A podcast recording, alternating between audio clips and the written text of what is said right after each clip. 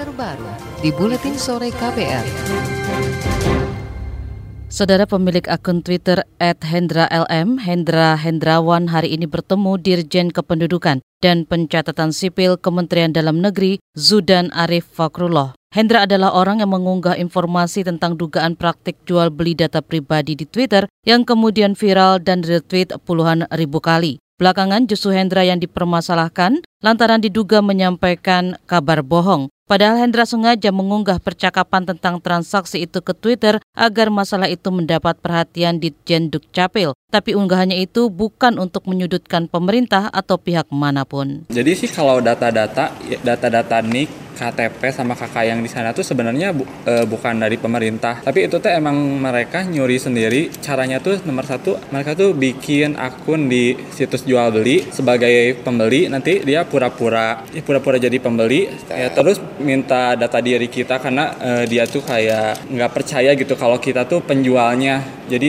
dia e, minta KTP sama selfie KTP kita tukeran selfie yang dipakainya tuh itu ya data orang lain juga gitu Hendra Hendrawan menyebut modus jual beli data bisa dilakukan berbagai cara, semisal lewat jual beli barang, lowongan kerja, aplikasi pihak ketiga, pesan singkat telepon genggam, hingga langsung dari pintu ke pintu dengan iming-iming imbalan. Hendra mengetahui modus transaksi jual beli itu dari grup bernama Market Official. Dia juga masuk menjadi anggota. Kata dia ada berbagai akun menawarkan ribuan bahkan jutaan data untuk dijual. Direktur Jenderal Kependudukan dan Catatan Sipil di Kementerian Dalam Negeri Zudan Arif Fakhrullah memastikan hanya melaporkan dugaan jual beli data kependudukan ke polisi. Hal ini untuk menepis kabar bahwa ia melaporkan Hendra Hendrawan, pemilik akun Twitter @hendra_lm atas penyebaran kabar bohong. Pengaduan itu telah disampaikan ke Baris Krim Polri pada 30 Juli lalu. Hari ini saya dan Mas Hendra serta Mas Damar dari SafeNet tadi kita bertemu. Mas Hendra menjelaskan bagaimana duduk persoalannya. Nah, saya sampaikan bahwa kami dari Direktorat Jenderal Dukcapil Kementerian Dalam Negeri melaporkan peristiwa ada adanya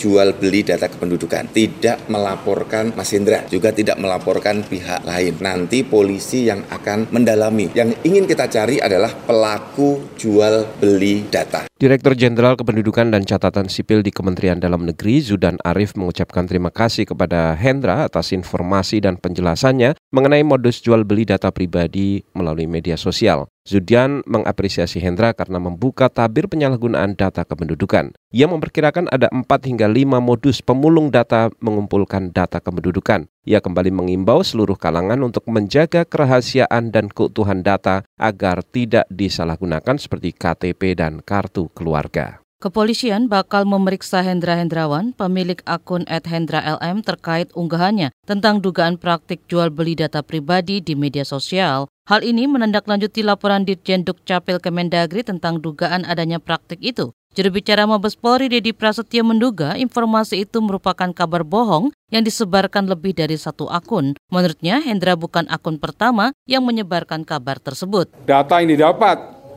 pemilik akun tersebut itu didapat dari masyarakat yang ketika mau meregistrasi masuk hotel, kemudian ke ke tempat-tempat tertentu menyerahkan KTP itu yang yang diambil. Maka itu sebagai pemulung uh, identitas. Dedi Prasetyo mengatakan jika kemudian diketahui hoax, maka akun-akun penyebar informasi tersebut bisa dikenai pasal pencemaran nama baik. Dedi menduga data-data pribadi yang diperjualbelikan itu digunakan untuk keperluan perbankan, bahkan untuk tindak penipuan. Dedi memastikan polisi akan mengusut kasus dugaan jual beli data pribadi itu. Pakar hukum pidana dari Universitas Trisakti Abdul Fikar Hajar meminta polisi serius mengungkap dugaan praktik jual beli data pribadi kependudukan. Ia mengatakan polisi bisa memulai penelusuran dengan memeriksa akun media sosial yang mengunggah informasi soal transaksi jual beli data pribadi seperti akun Twitter @hendra_lm yang memposting sejumlah grup yang melakukan transaksi itu. Jika informasi itu benar, polisi bisa memanggil Direktorat Jenderal Dukcapil di Kementerian Dalam Negeri. Nah itu yang saya belum melihat gitu. Mestinya ini sih ini peristiwa ini kesempatan buat Polri menelusuri benar-benar gitu. Walaupun itu umpamanya tidak bisa dipertanggungjawabkan atau hoax dalam dalam apa dalam pengertian tidak bisa dipertanggungjawabkan orangnya nggak mau nyebut nama karena takut atau apa gitu. Nah ini yang sebenarnya kesempatan Polri untuk bekerja dengan baik. Selama ini kan belum kelihatan nih di, di bidang itu apa yang dilakukan Polri gitu di bidang apa namanya khususnya jual beli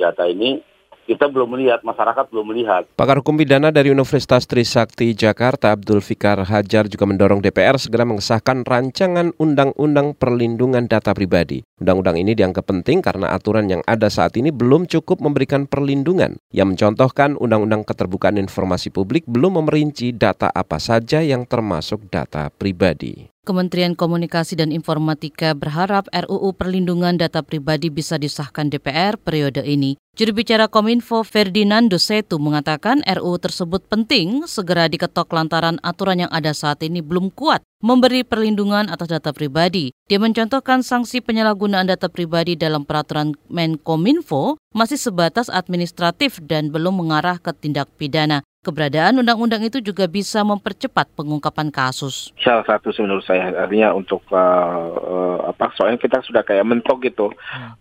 mengambil langkah apa pun kayak terbentur dengan regulasi. Oh masih peraturan menteri saja yang dipiliki kominfo, belum ada undang-undang khusus. Itu itu sih menjadi uh, salah satu isu selama ini untuk penegakannya. Juru bicara Kominfo Ferdinando Setu menambahkan draft RUU Perlindungan Data Pribadi saat ini tinggal menunggu tanda tangan menteri dan Presiden Joko Widodo. Draft tersebut kemudian akan dikirim ke DPR dan dibahas. Namun banyak pihak yang ragu RUU itu akan diketok periode ini mengingat masa kerja DPR tersisa kurang dari dua bulan. Sejenak kita berolahraga bersama Arimba Udeswara. KPR Sport. KPR Sport. Dua tunggal putri Indonesia, Fitriani dan Liani Alessandra Mainaki, akan saling berhadapan di babak kedua kejuaraan bulu tangkis Thailand Open 2019. Laga tersebut memastikan satu tempat bagi wakil Indonesia di perempat final. Sementara itu, di tunggal putra tersisa dua wakil yakni Tommy Sugiarto yang akan melawan pemain muda Malaysia, Li Zijia, dan Cesar Hiren Rustavito yang ditantang pemain senior Cina, Lin Dan. Pemain Indonesia yang masih bertahan paling banyak dari sektor ganda campuran, yakni empat pasangan, dua di antaranya berstatus unggulan, Raven Jordan Melati Oktavianti dan Hafiz Faisal Gloria Wijaya. KPR Sport. Federasi Sepak Bola ASEAN AFF tengah menyelidiki dugaan pelanggaran batas usia pemain di Piala AFF U15 2019. Kapten Timnas Timor Leste, Paulo Domingos Gali da Costa, dicurigai melewati batas usia yang ditetapkan diharapkan dalam kejuaraan. KPR Sport. KPR Sport.